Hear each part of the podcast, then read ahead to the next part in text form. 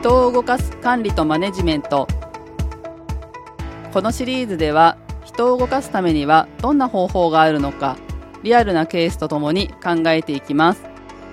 皆さんお疲れ様です。佐藤大輔です。国枝です。今川です。よろしくお願いします。よろしくお願いしよろしくお願いますします。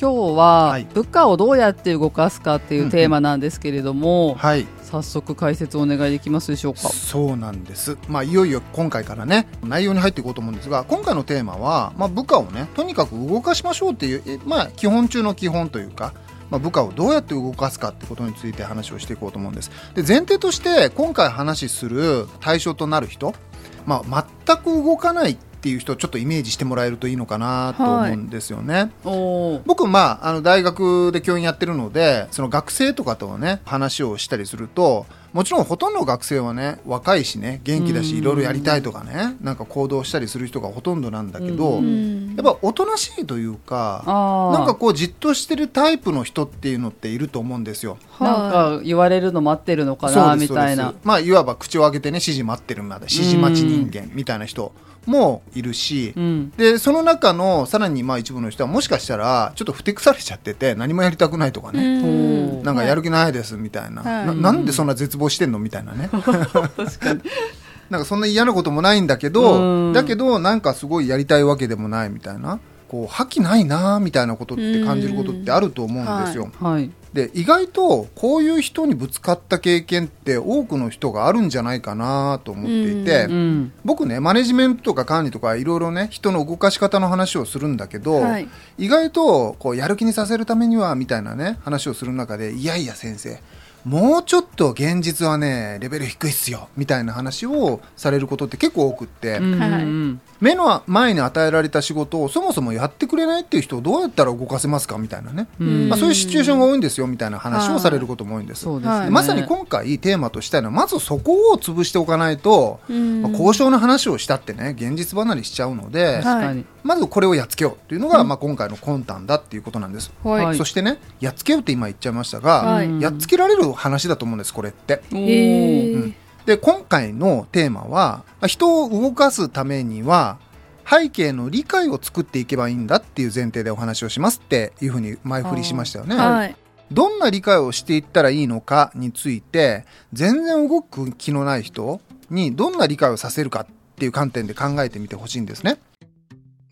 例えばですよ、アルバイトでやる気のない人でも、学生で勉強やる気がない人でも、従業員でなんかもう一生サボってやるみたいなモードの人がいたとしてもですね、でその人がどんな理解をしてるかってことを考えてみてほしいんです。はい。もちろんお全く仕事をしないってことはないと思うんですよ、部下で。うんやっぱり、ケツ叩かれば頑張らなきゃって思うこともあると思うし、怒ればやるんだよねっていう人も多いと思うんですよ。はい。うんで問題は、怒らないとやんないんだよねってところだと思うんですね。ああ、そうですよあね。ーこの時、怒られてやる人の理解ってどんな理解かってイメージ湧きます？理解しているから行為するのはおそらく間違いないんだけど、その人は、例えばね、今日この仕事をやってっていうその仕事ありますよね、タスク。うんはい。それをちゃんと理解していると思えるかって話なんです。これを仕事をすることを納得してやってるかっていう話。おそらくしてなくないですか？してないと思います。なんかやらないっていうことのそうのん。理由っていうのもいくつかもちろんあると思うんだけど、はい。うん。そもそもそういう人にじゃあ何かをやらそうっていうふうにすると、例えばねお金で頑張らせるとかね。うん。なんかケツ叩いて頑張らせるとか、うん。なんか強制的なやり方しか思いつかないような気がしません？はい。でその強制的なやり方っていうのが実は管理のやり方として一つあるんですよっていうのが実は今回の話なんです。で強制的っていうとなんかそのね奴隷みたいなねうんなんかニュアンスあるかもしれませんが、はいうん実は僕たちこの強制的なやり方でやることって結構多いんですよ現代でも。強制的なやり方の説明をした経営学の理論にモチベーション理論というのがあります。はい実はモチベーションの理論はこのポッドキャストでもかつてね触れたことがあるはずなんですけれども、はいはい。モチベーションって改めてねモチベーションっていう英語を日本語にするとうん。なんて訳すか知ってます？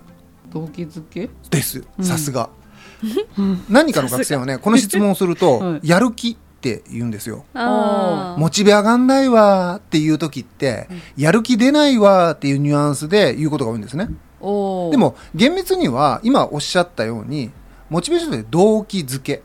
つまり、人が動くためのきっかけ作りなんですよ、うん動機をつけるだけであってうんうん。その人が本当に納得してるかどうかは問わないっていう感覚なんです。うん。だから動機づけをするというのは誰かにやらされてて理解も納得もしてないんだけれどもはい。だからこそ嫌々でもやるためには何か動機づけなきゃって話なんです。うん。別の理由が必要ですよねなんです。はあはうんうん。だからモチベ上がんないわって言ってる人って実はちょっと恥ずかしくってあうん自分で自分のことコントロールできてない人なんですよ。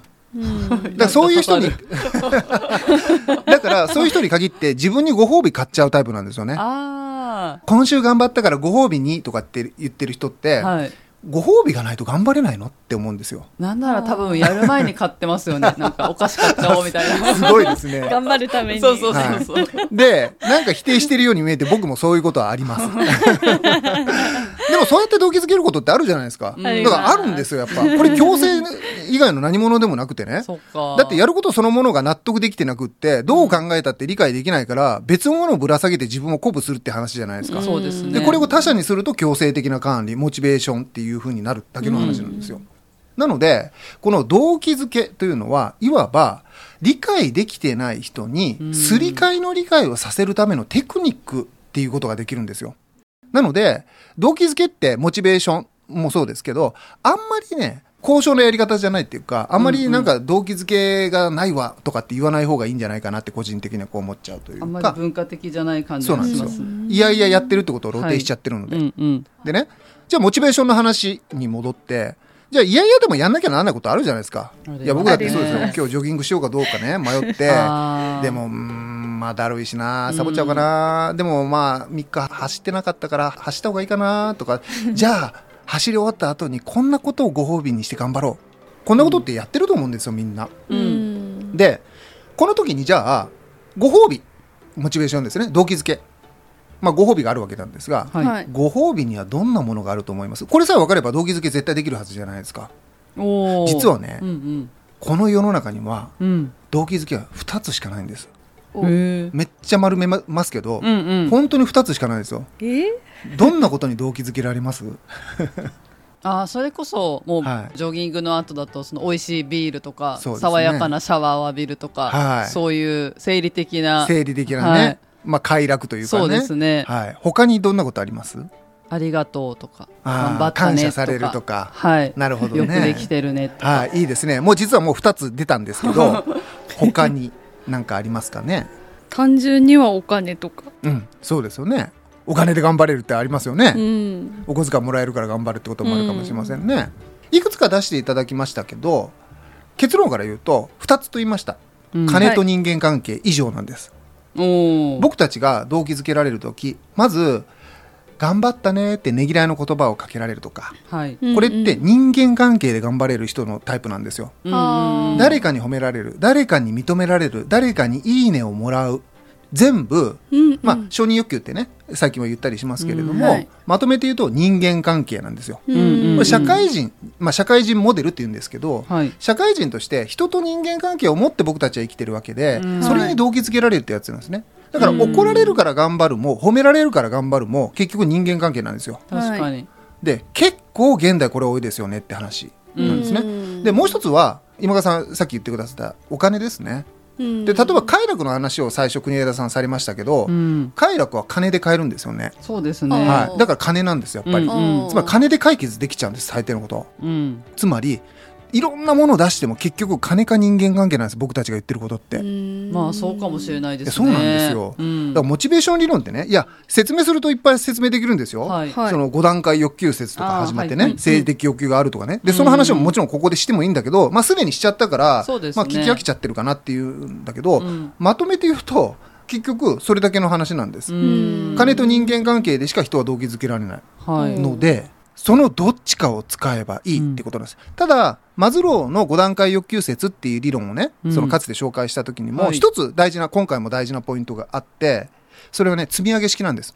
うんうん。下にお金、はい。上に人間関係なんです。うん。つまり、うん。お金が満たされていないと、人間関係を欲しいとは思えないってことなんです。うん。これどういうことかっていうと、お腹空いてね、お金がなくてご飯食べれないっていう人がね、うん。人間関係求める余裕ないでしょって話なんです。ないです。ですよねこれは何を意味してるかっていうと、その人がどこを欠乏しているかっていうのを見抜かないとダメなんです。例例えばですよ、お金に困ってる人に、褒めるから頑張れとか、怒るから頑張れは多分頑張れないんです。うんうんはいはい。だから例えば、その人がね、食うに困ってるかどうかは別として、お金で動機づけられる人だったとして、うんその人にね、褒めようとか、叱ろうとかっていう管理をしたところで、響かないって話なんですよ。うん僕意外とこのパターンあるんじゃないかなって思っていて、確かにどうでもいいですもんね。そうなんですよ。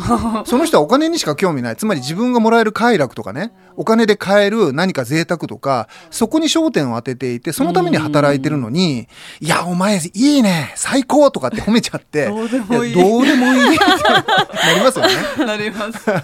っていうことをやってるケースって、僕結構多いと思うんですめっ。ちゃ見ますね。多分あ想像ですけどな違うなって見える時はあります。つまりは、その人がどこで満たされていないのかを見極めなければう、んずれた管理しちゃうんですよ。うん。管理の一つの方法は、この欠乏していることを見抜いて、その欠乏していることをぶら下げてあげるってことなんです。なるほど例えば、お金で欠乏している、つまり動機づけられる人は、お金を与えればいいんですよ。うん。だから、人間関係与えてもしょうがないって。はいまあ逆もあるかもしれません。うん。まあ、人間関係に飢えてる人に、お金って言ったって、多分お金はある程度満たされていて興味ない人が多いので、ね。お金をどんだけぶら下げられても、給料上げるって言われても、あんまり頑張れません、みたいなことになっちゃう。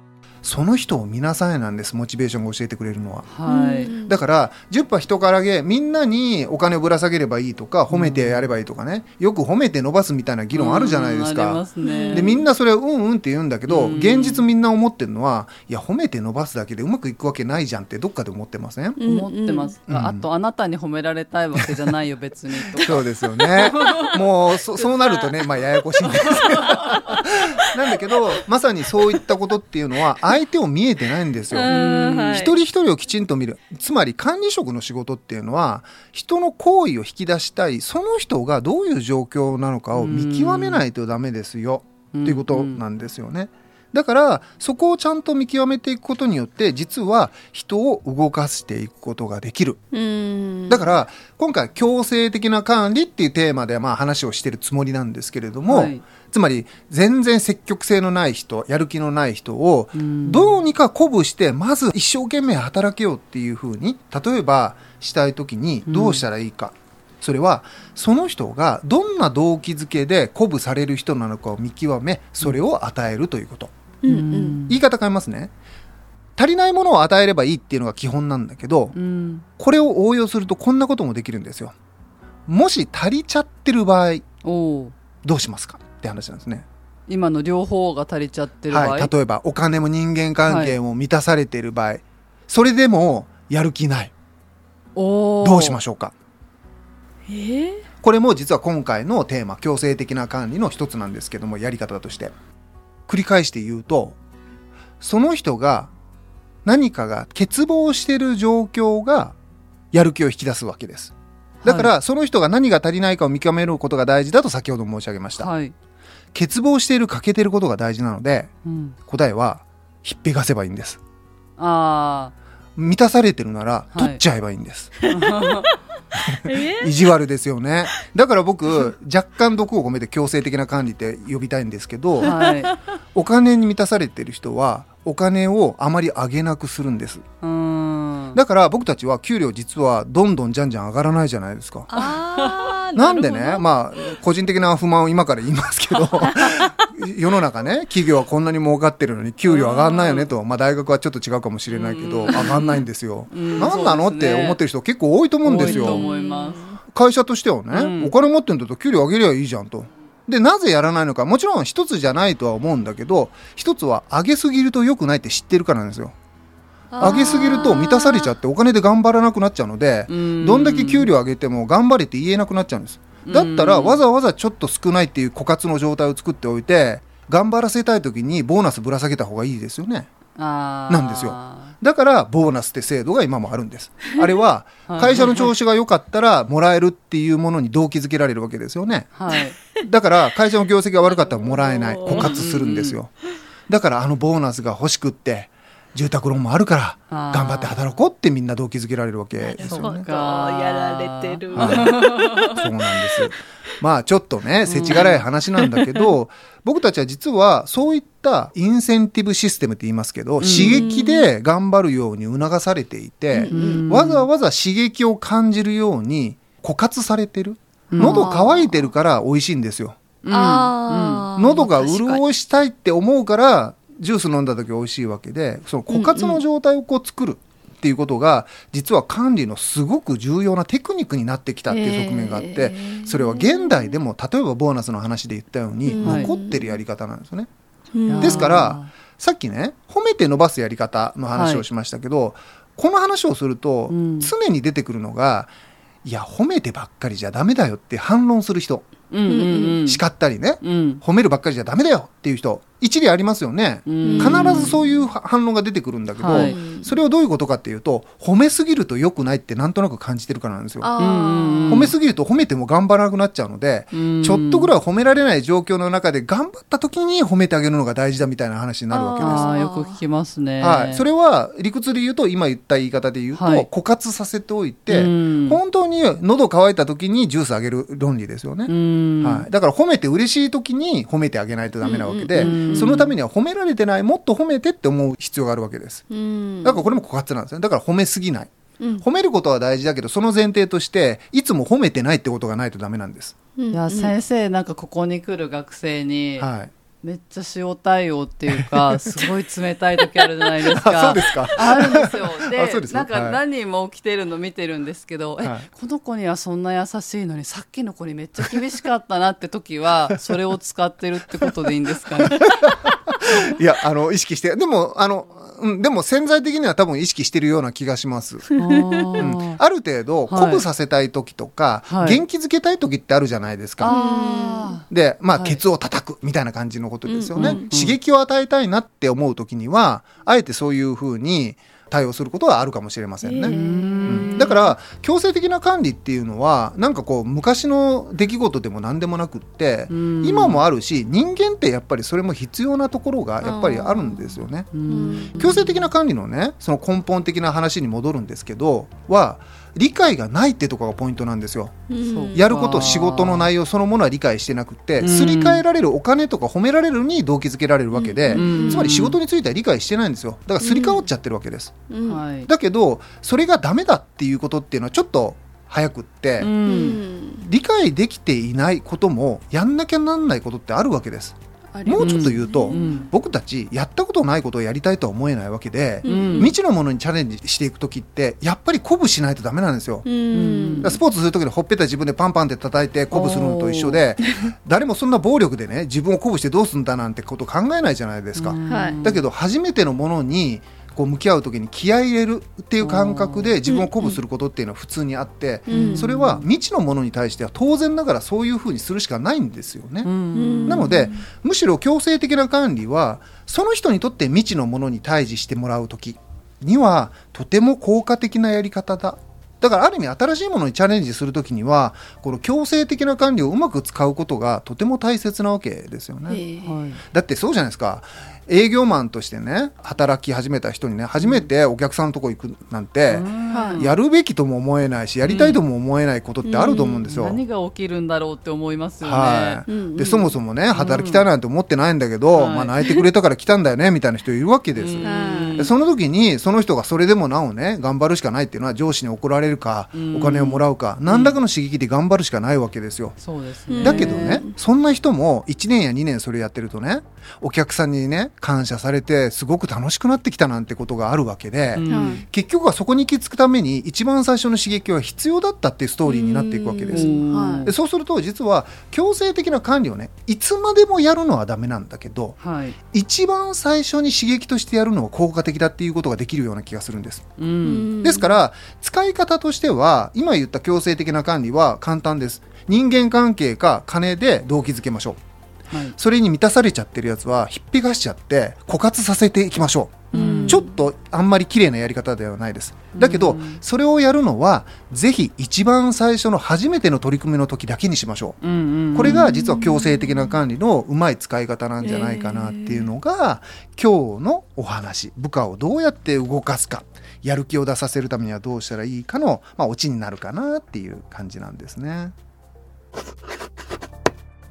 先生はい、次回は、うん。今まで強制的な管理について話していただいたんですが、はい。この強制的な管理には限界があるよっていうお話になるんですね。そうです、まあ、いよいよね、まあ、強制ばっかりしてられないよっていう話になっていくわけなんですが、今回ね最後に申し上げたように、まあ、一番最初の取り組み初めての取り組みには強制的な管理は一定の効果を持つけど、うん。いつまでもそれを続けていけばいいわけじゃないっていうふうに言いました、うん。まさにそんな話になって特にですね、これをやっていくことによる弊害としてうん。不正があるんですね大きな意味での不正なんですが例えばコンプライアンス違反みたいなこととかサボりとか、まあ、いろんな不正があるんですがちゃんとやるべきことをやらないっていうことがどうしても出てきちゃうんです、うん。言い方を変えますと例えばコンプライアンスの問題とかね会社であの意識されてる方いると思うんですね。サボりとか不正でもそうなんだけどそれが起こっちゃうのはおそらく強制的な管理やりすぎなんですよねなので、どうしてそういうことが起きちゃうのか強制的な管理ってどういうメカニズムで生じるのか、まあ、そんなところの話をね次回は広げていきたいと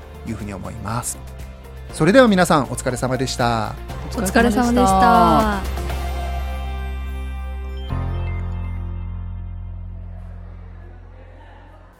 それにしても北海道は暑いのに先生の研究室今年も一段と暑いですね。すいませんね。本当にもうここ本当にあの外以上に圧倒的に暑い空間なんですよね。いや本当に。本当ですよね。なんか今うんポッドキャストいつも通り研究室で収録してますけど、はい。ちょっと汗が滲んいでや思考能力の低下が見られますけど、まあ本州でねお聞きの皆さんからすると、はいえエアコンないのっていう感じに確かに確かに なんですけど北海道の大学は一般にエアコンないんですよねまだ。びっくりですよね。はい、まあ普通はね涼しいんですけどやっぱ本当に暑い7月末とかね8月頭今ね、あのの時期だとうんちょっとねやっぱエアコンいるなーっていう本州と同じ暑さありますもんね。そうですね。ちょっと湿っぽくなってきてますしね。はいちょっと息苦しいですね。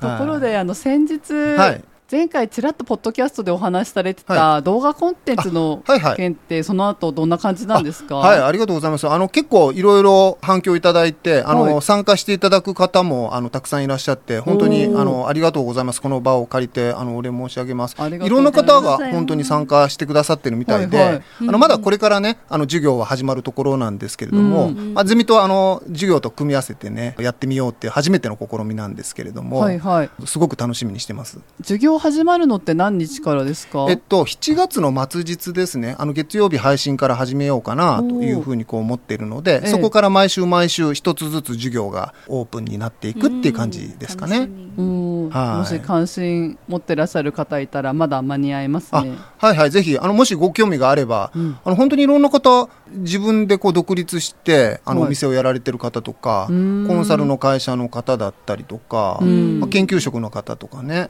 はい、いろんな方が、あの、出てきていただいて、はい。はい、農業系の方もいらっしゃいますし、ハウスメーカーの人もいます。おお嬉しいですね。はい、で ですからなんかその交流の場としてもね、うんうん。あのぜひ楽しんでいただければなっていうふうには思ってます。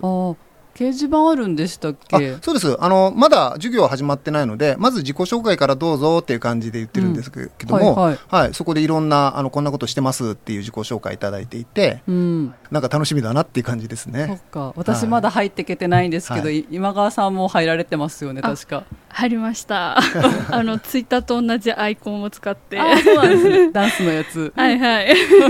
なのでねいや本当にいろんな方いてなんかちょっとあの高校1年生の時に教室に一度集められたみたいな。あ一番最初のなんだろうちょっとちょっとドキドキ。するみたいな。いろんな人いるみたいな。仲良くなりたいなみたいな。ああそうですよね。キョロキョロしちゃう感じありますよね。本当いろんな方いらっしゃるので。そっかそっか。そう掲示板の交流というか、はい。自己紹介以外にも何かできるんですい。か？あそうですね。あの講義が始まっていくと、その講義授業の内容に関して感想を書いていただくスレッドとか、うんうん。あと質問のスレッドとかも立てていこうと思っていて、はい。でそういうのをゼミでねリプライしていくみたいなこともあの考えているのでゼミはあのリアルタイムでやりますのでオンラインですけれども、うん。その場で皆さんと、まあ、対話っぽく、うんうん。あの雑談っぽく壁打ちというとあれですけど、うん。ゼミみたいなことをやっていこうかなとも思ってるんですよね。ちょっと今はうん。恥ずかしいんですよね、私も。まだね。受講生の交流の場っていう掲示板もあるんですけどなんか、うんうん。なんか入れようかなって思いながらちょっと恥ずかしいなっていう。え何書いてもいいってこと？何書いてもいいんですよね先生。はい、もちろんです。あの、楽しく、あの、そんな勉強勉強の場所ではないので、はい、あの、皆さんご自身の仕事をベースにね、あの、思ったことを、こう、つらつらと書いていただいて、やっぱなんか、その実践家の方で、うん。その違う分野の方と対話すること自体が、もう単純に刺激になるし、うんうん。あの、気づくことも多いような気がするので、なんかそんな場を作りたくって、こういう、こう、オンラインゼミみたいなのを始めたので、はい。ぜひそんな風な場所として使っていただけると、本当にありがたいと思ってます。はい。じゃあ例えばこのポッドキャスト今回聞いてこう思いましたとか、あはいはいこういうのうちの会社でもあるあるなんですとか、はいそんな感じのそうです、そうです。つぶやき的なことを書いていただいても。いいでか？ね。はい。いっぱいこう書いて、垂れ流していただいて、全然構わなくってですね。で、まあ反応があればまた楽しいですし、まあそんな感じでゆるゆるとやろうかなっていう感じですね。そっかすごい私今お客さんな感じで質問しちゃいましたけど私もはい。ちょっと準備。整えて入りたいと思います。すいません整ったらぜひ、はい